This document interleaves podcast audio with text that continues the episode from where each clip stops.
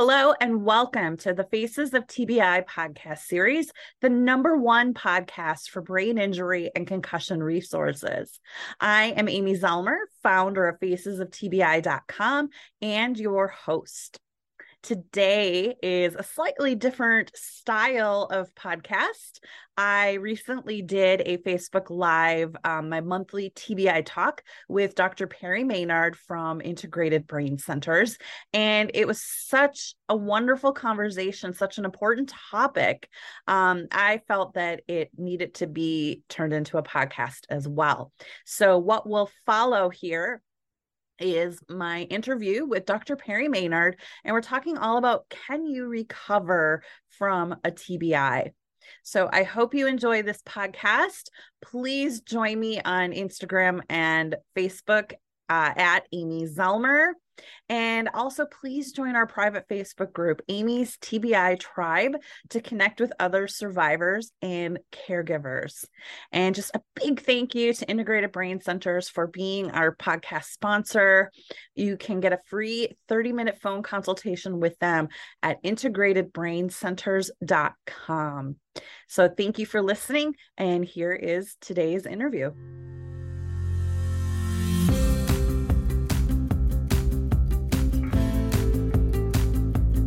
Great. We are live. So, welcome everyone to this month's TBI Talk. I am here with Dr. Perry Maynard from Integrated Brain Centers. And um, today's topic is spurred from an email I received this morning. And I thought it would actually be a really great topic for this month's talk. Um, I received an email after I sent out a email talking about how yoga helped me recover from my brain injury. And. I received a response back telling me, FYI, you can't recover from a brain injury. But by the way, I like most of your work. And I was like, okay. Um, so I took a moment with it and I was like, you know what? I bet this person's been told that by a doctor. Um, and I know for me personally, at my one year mark, I was told by the neurologist, well, this is probably the best that you'll get. You probably won't get any better than this. And I was like, that is not okay. That is not the right answer. Um, and so that's actually when I turned to yoga to help me in my recovery. Um, and unfortunately, it took me two more years to find functional neurology, um, which, as most of you know, that's what Dr. Perry specializes in. And that's what helped me in my recovery. It gave me my life back.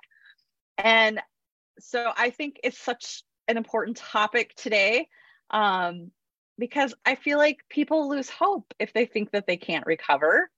Mm-hmm. And you know, if you if you believe you can't recover, if someone has told you that, you're not going to recover, right? Yeah, yeah. I mean, the the power exactly the power of mind and and even suggestion which some might look at mm-hmm. as a negative um, is a very real thing you know there's a reason why things are tested against uh, placebos you know mm-hmm. and that something has to show that it is better than a placebo uh, because a placebo it's it's itself can have improvements and how do you explain that other than um, one's neurology and how it influences uh, outlook and all these different things. And we could talk about other cases of that, but um, yeah. Yeah. So, I mean, okay, Perry. So let's dive in. Can you recover from a TBI?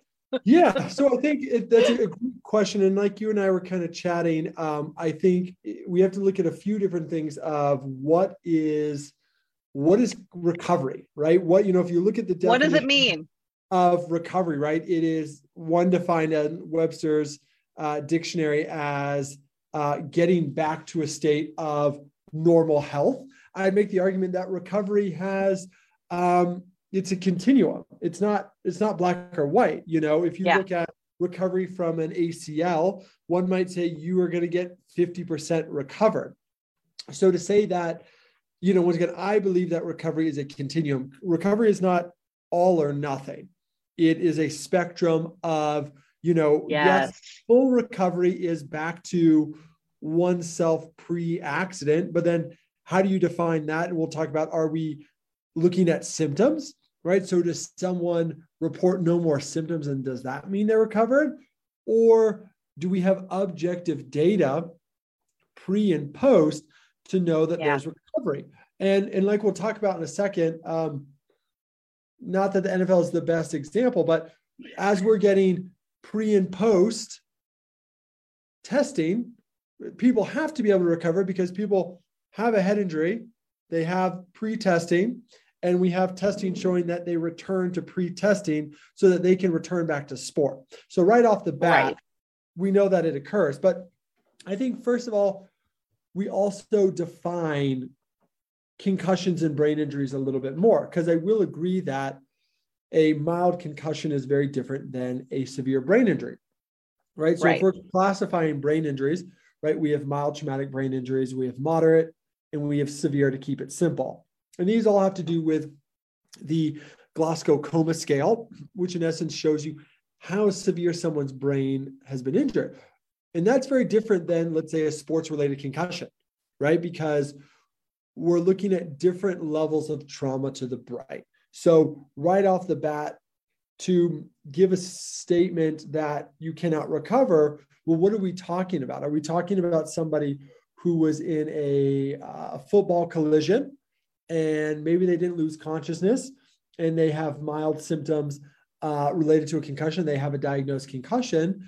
Or are we talking about somebody who, um, you know, we were chatting earlier just a second ago, take an example of like a, a Kevin Pearce who suffered a pretty severe brain injury while snowboarding and was in, you know, Craig Hospital and had to relearn a lot of everyday function things.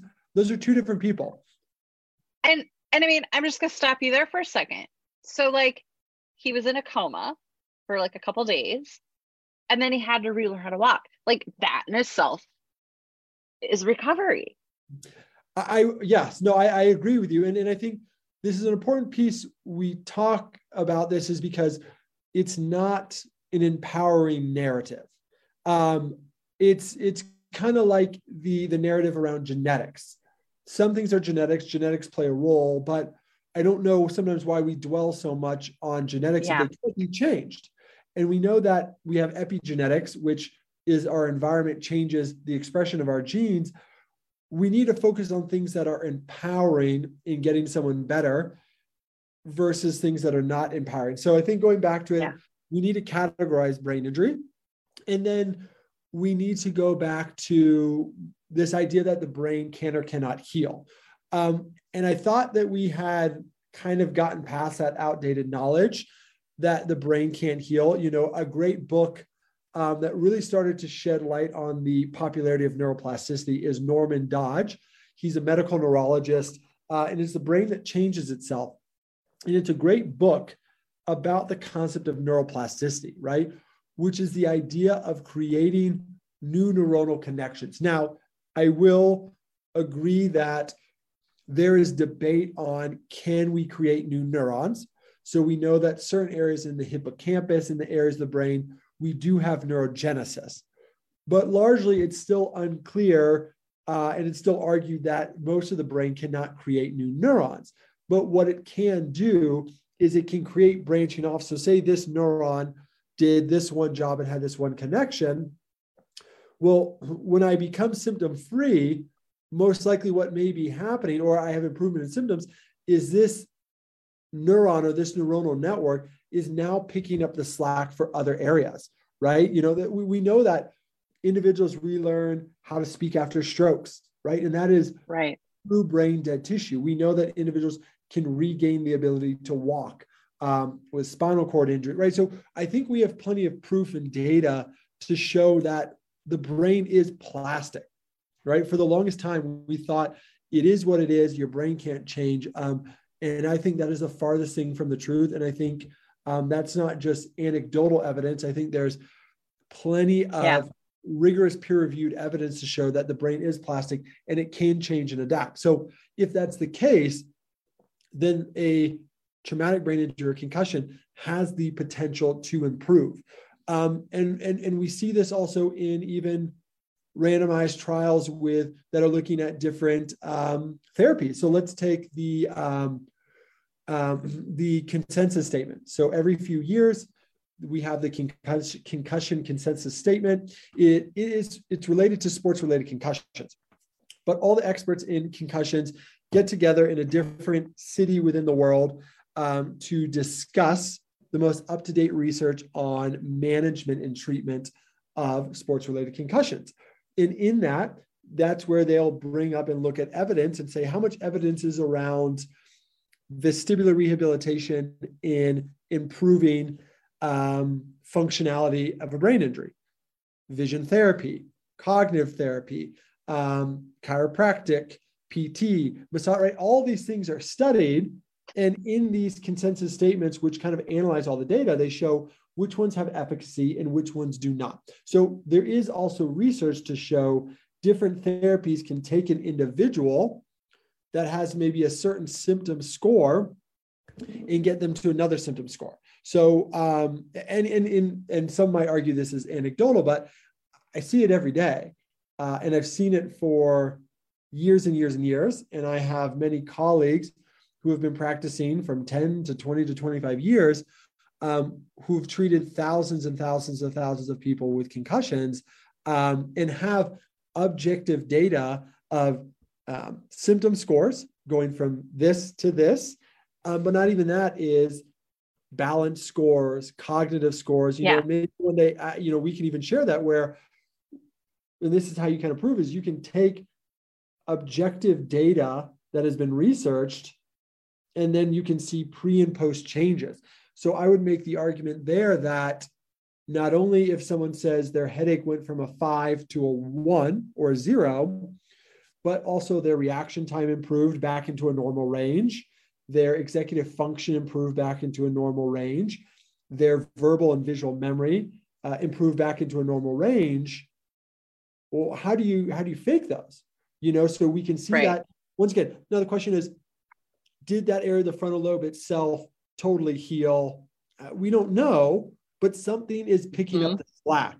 And so, as long mm-hmm. as we see improvements in symptoms and we see improvement in function in everyday life, I don't think it really matters at this point.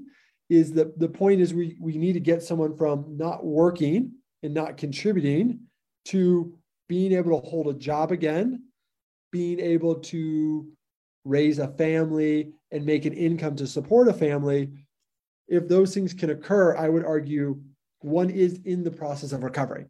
Um, you yeah. know, and, and once again, that can be anything from they went from not being able to drive to now they can drive. Maybe they still can't work, mm-hmm. but they can drive. That is a form of recovery and improvement. Uh, and, and, it's a spectrum, right? Not, I will agree, not everyone with a concussion to a severe brain injury makes 100% recovery. And I would, right. I would agree that the more severe a brain injury is, the more likely you will never be the same person but that doesn't mean you can't be doing the things you did before that you love. I mean yeah. once again not to harp on kevin pearce um he snowboards now. You yeah. know he went from not being able to walk he has a family. he's got a family he can find. And I, just use as an example of someone in the limelight who's had their story yeah. documented. You can see there's living proof right there um, if you see him in Craig Hospital and you see him now speaking at things at yoga retreats, uh, snowboarding, and you know zipping through trees, um, I would agree. I think that is some form of recovery, and I think he would agree that that is he's reached some semblance of recovery. Maybe not his normal self, um, but better than it was day one. Mm-hmm. Yeah. And like, you know, for myself, even, am I 100% recovered? Mm, probably not. I, I, on, on most days, I say I'm at like 90, 95%. Um, but I still have things that can set off my symptoms. And um, one example is I was on a road trip and it was raining all day. And so my wipers were going. Mm-hmm. And I got to my hotel that night and I was like, I was on a boat again. And I'm like, man, I haven't had these symptoms in so long. Um, and I did my little exercises and I went to bed, and the next day it had resolved. Um, but like, you know, they can still creep up, right, with certain activity.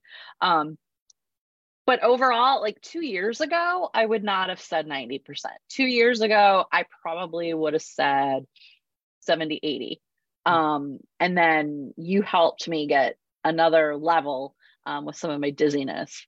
Um, and you know i'm i work full time again i i never didn't drive but like i'm very confident driving um i i have my balance is greatly improved i attribute a lot of that to, to yoga as well right mm-hmm. um and uh, I, I just it just pains me to think that there's people out there who believe that you can't recover. And like like like we've already kind of said you might not get to 100% mm-hmm. but isn't 80 or 70 better than 40 yeah.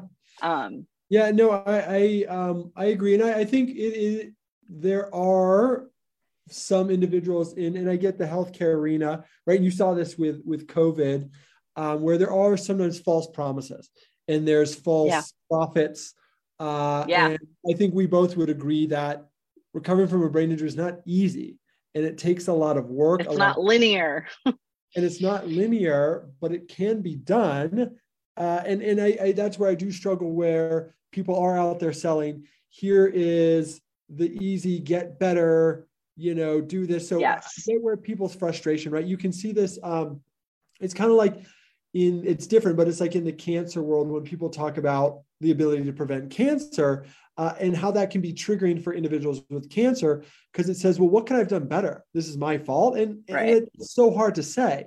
You know, there, there's so many variables. So I can empathize and relate to where those things can be triggering, especially if one has struggled recovering and they haven't gotten the help they need and they've been told these yeah. things. It's kind of like, it's like it, it, can be going against them, but it's just a shame that doctors are and that's not you see that all the time though you see it not only in head injuries you see it in a lot of chronic conditions is well if i don't know it must mean it can't get better yes and it's like well yeah you know, people think just because people have a, a, doctor in front of them that they must know everything and they don't none of you know we don't and it, it's it's okay to not know the answer to things but how we refer set- out i mean yeah. i begged, I begged my neurologist. I'm like, isn't there something we can try? Isn't there like PT, OT, uh, something out there that can help? And she was like, well, I just, I don't know. I think this is just the best you're going to get. And I just was like, I remember thinking, like, seriously, we're not going to try anything. Yeah. Um, like it just, it blew my mind. Um, and this was the neurologist, which is who you think mm-hmm. should know right mm-hmm. um and then like i said it was two more years later before i found functional neurology um and then i was blown away by the things that we could do to help and unfortunately our healthcare system's broken mm-hmm. and a lot of the alternative treatments aren't covered by insurance right mm-hmm. which is why a lot of people can't access the care um doctors don't refer out of their little network mm-hmm. um, to people that can help them. I mean, there's just so many barriers. And, you know, it just, it, I just had my nine year brain anniversary on the third.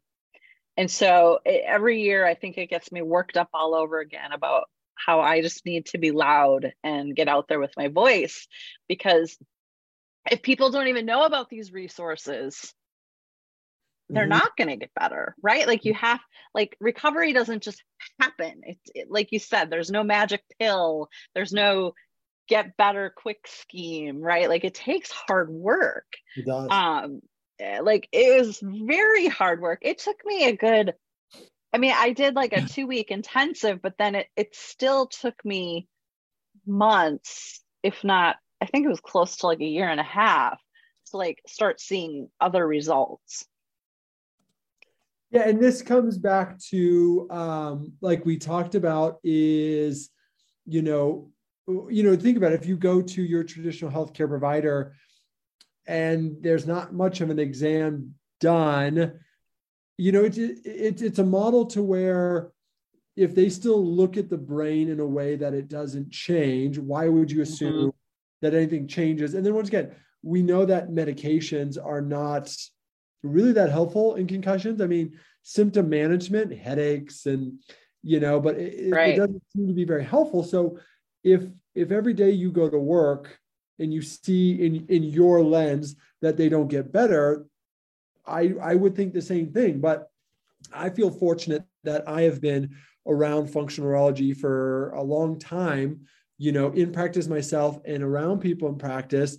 And when you see things, you know, you know, people talk about Dr. Carrick and it looks like a miracle, but when you see things day in, day out, you you're like, oh no, well, this is this totally makes sense. You can get better. And it and, it, and I tell yeah. patients all the time is um, you know, and I actually stole this from Dr. Stenman of like, you know, let me hold the hope for you until you have it because I feel hopeful. Mm. I've seen this a thousand I like that. Times, and I feel pretty confident you'll get better. I know you don't feel confident because everyone's told you you won't get better, but I've seen this a ton of times. You know, I, I'm pretty sure you'll get better.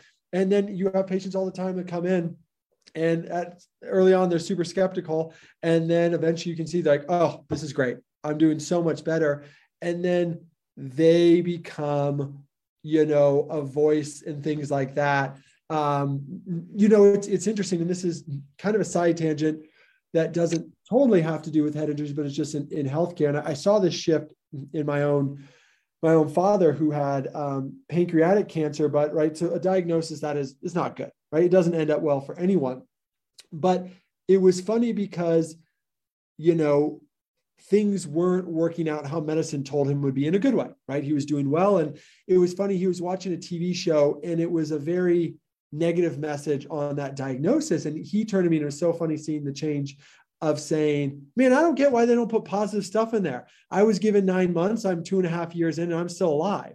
You know, and it was so funny seeing the change in his tune from yeah. day one, where he's like, and it all comes back to you're not making things up in your head that this is going to be a you know a magical story but the stories we tell ourselves of where we can recover we can get better or it doesn't always have to be the way the doctor tells us too often yeah. we take the doctor's word as a word of god and like i yeah. said doctors all of us medical doctors dcs pts all of us they're smart we've been to school um, but we're not god and we don't know everything. And if you talk, if I talk to, you know, to my wife who's in surgery, whether you want to call it miracles or whatever it is, crazy things happen. The, yeah. the body and the human mind, we don't understand. And to think that we can put it in our own think to think we can understand ourselves, I don't think we ever fully will. Uh, the brain is a powerful thing. Um, and so that was just, it was a, a thing that reminded me of once again, mindset and how if we listen yeah. to non-empowering narrative, it's going to happen. You're not going to get better. You know, if you're told mm-hmm. time and time again you can't get better and you don't feel better, why would you ever get better? Uh, and that doesn't mean sell people false hope. That doesn't mean tell yeah. people they're going to get better and charge them a bunch of money. It doesn't mean that. That's where you have right. to have proving objective data. And then the patient also saying, man, I feel better. I can walk two miles and I couldn't even get off the couch before.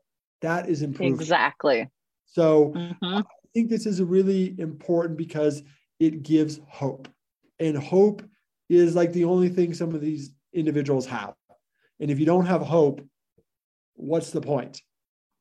Yeah. Yeah.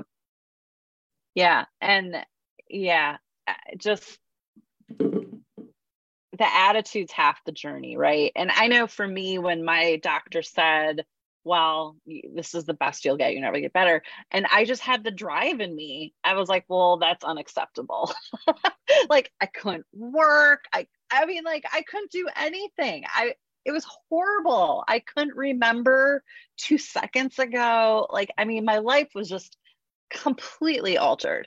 Mm-hmm. And to have someone say, well, I guess this is the best you're going to be, which is and then like you learn that that's incredibly outdated information even wow. at that time it was already way outdated information and like I just had that drive in me. And I was like, well, that's unacceptable. And like I said, that's when I turned to yoga to really like try to help. I'm like, well, if no one else is going to help me, I'm going to do it myself. Mm-hmm. Um, and and that's that's also when I started doing all my advocacy work. Um, because I wanted other people to know that there there are things that can help and there is hope. And you know, just to not give up hope, just because a doctor, like you said, we have been taught to blindly trust our doctors. Mm-hmm. I watch it with my mom. What the doctor said is gospel. And I can tell her the same thing and she won't listen to me. Right. Like it's just. Uh huh. That, that generation, that generation yes. is very. Um, I had to, once again, I had to battle with with my dad and, and near the end i think he finally was like oh god forget these people like but initially you're just like oh they know what's best and then until you've been through it you start to say like yeah most of these people don't have my best interest in mind yeah. but i think you hit on a great point of of mindset and i i've told people this i can usually tell day one how likely someone is to get better versus not versus their outlook um, and you see, this, you see this in pain research. So, in pain research, this is a concept called catastrophizing. So, the idea of catastrophizing is, and these are what are called uh, yellow and red flags. And this work was some of the work done by um, Annie Annie O'Connor. She's a, a PT out of Chicago who specializes in chronic pain. But recognizing these yellow and red flags, which are um, this pain is so bad, I'll never be able to live my life again. This pain is so bad, I can't interact with people. So yeah. when individuals start taking a symptom and it starts removing them from society and they start feeling internally that maybe that pain is worse than it actually is, mm-hmm. so the concept of catastrophizing, these are yellow and red flags warning you this is going to be a very difficult case to get better. And this is why we have more and more research showing that things like cognitive behavioral therapy are pretty powerful for chronic pain. And, and pain is just where they're the most research. I'm going to make the argument that any neurological symptom is going to work the same. I see this in dizziness. So you have what's called triple PD, persistent perceptual postural dizziness, which is a central form of dizziness and what is one of the confounding factors that increases your risk? Anxiety. Individuals who have pre existing anxiety or who are neurotic yeah. individuals tend to be more likely to create this condition because their emotional brains perceive that there's still a threat. And so when I have an individual that makes sense. and they say, I can't get better, this is so bad and debilitating, I'm so broken those are red flags that need to be addressed because if they're not, they won't actually get better versus the individual that comes in, they say, I'm still working, I'm going to get better. This sucks. I feel like shit, um, but I still got to work my job. Uh, once again, not to keep harping on this as an example, going back, I look at my dad, you know, he worked for two and a half years up into the day he passed. And part of the reason I think he lived past a six month diagnosis was because he continued to have purpose. He continued to yeah. say, I'm not going to let this define me. I'm going to keep moving. And that's the same thing I see with my patients is the ones who continue to live their life and try to put themselves into society, they will get better. And those who mm-hmm. remove themselves from society and feel that they can't get better, they're going to have a very difficult time because those those are limiting beliefs and th- yeah. that's not that's not woo woo science anymore that is proven science that is seen in the the pain the in the, the pain science world is filled with literature discussing how limiting beliefs will keep someone in chronic pain yes yes so yes i'm so glad you bring that up if someone is questioning what i'm saying just look in the chronic pain world and you will see how outlook and things like therapy and counseling and altering mindset and threat responses will change someone's neurology. Look into the work of Annie O'Connor. She's got a great textbook called A World of Hurt, and it's all on this concept of chronic pain and pain science. once again, you're saying, well, that's not brain injury, but chronic pain is a neurological event, right? Yeah. Once you get into the brain, it's all it's all the same. Chronic dizziness, chronic pain, it's altered neural circuitry. And if it can change in the pain arena, in the dizziness arena, why can't it change in other arenas as well, like brain injury? Mm-hmm. Mm. Perry, this has been such good information. Thank you so much for sharing. Uh, I just want to take a moment, see if anyone has any questions. You can drop them in the comments if you're watching live. If you're watching the recording, go ahead and drop one and we'll try and respond to it for you. Um, but Perry, why don't you just take a moment? Um, if people want to find you and connect with you, it's integratedbraincenters.com. And I know that you guys do offer a complimentary phone consultation for anyone who might want more information. So let us know a little bit about that and a little bit about what it's like um, to work with you. Yeah. So, like you said, um, we you can follow us at uh, Integrated Brain Centers, um, and there we have a ton of educational webinars um, and all sorts of educational content. You can follow me on Dr. Perry uh, Maynard on Instagram. And actually, that's I need I got to get back to posting, but that's where we also have a lot of testimonials. So going mm-hmm. back to um, we have a lot of people sharing their journey, which the reason I do that is for people to have hope. Is if they can see ten yeah. people with chronic dizziness post concussion and those people got their life back, they're like, well, if they got their life back, why can't I get my life back? So yeah, or to bring hope to people. So that's something that's really great that we have on on social media and on our website. And the, the whole point of the free consultation is to chat with individuals to learn their case to see do we think we can help or do we think an individual, uh, maybe a neurooptometrist might be the best for them? Someone like Dr. Zelinsky, who you've talked to a ton, or Dr. Terry Trinka, you know, because that's the other piece is that there's so many amazing providers that sometimes my goal is to guide you in that right direction because unfortunately your traditional doctor is not going to do that. Um, and so we can help guide people across the country to get to the right provider. Uh, and if individuals want to work with us, um, that's where we work with individuals from in state of Denver in Colorado uh, to out of state and out of the country. And individuals will fly in and we'll sometimes do what are called intensives, where we'll work with individuals for a week to two weeks. It really allows us to understand their case, what broken parts of their brain are creating their symptoms, and then creating strategies to improve function, right? Maybe not heal, but improve function in those broken circuits. And a lot of times that equates to less symptoms and more functionality in life. Mm-hmm. Great. Well, Perry, thank you so much. And I'll be sure to put all the links. And I wrote down the books you mentioned, so I'll try and get those all um, in the links below this video. So thank you so much for being here and sharing. I really appreciate. I think um, people are learning so much from these monthly TBI talks. I just think we can really dive into a topic each month and, and conquer it. So thank you for being here. Yeah, thank you for having me, Amy.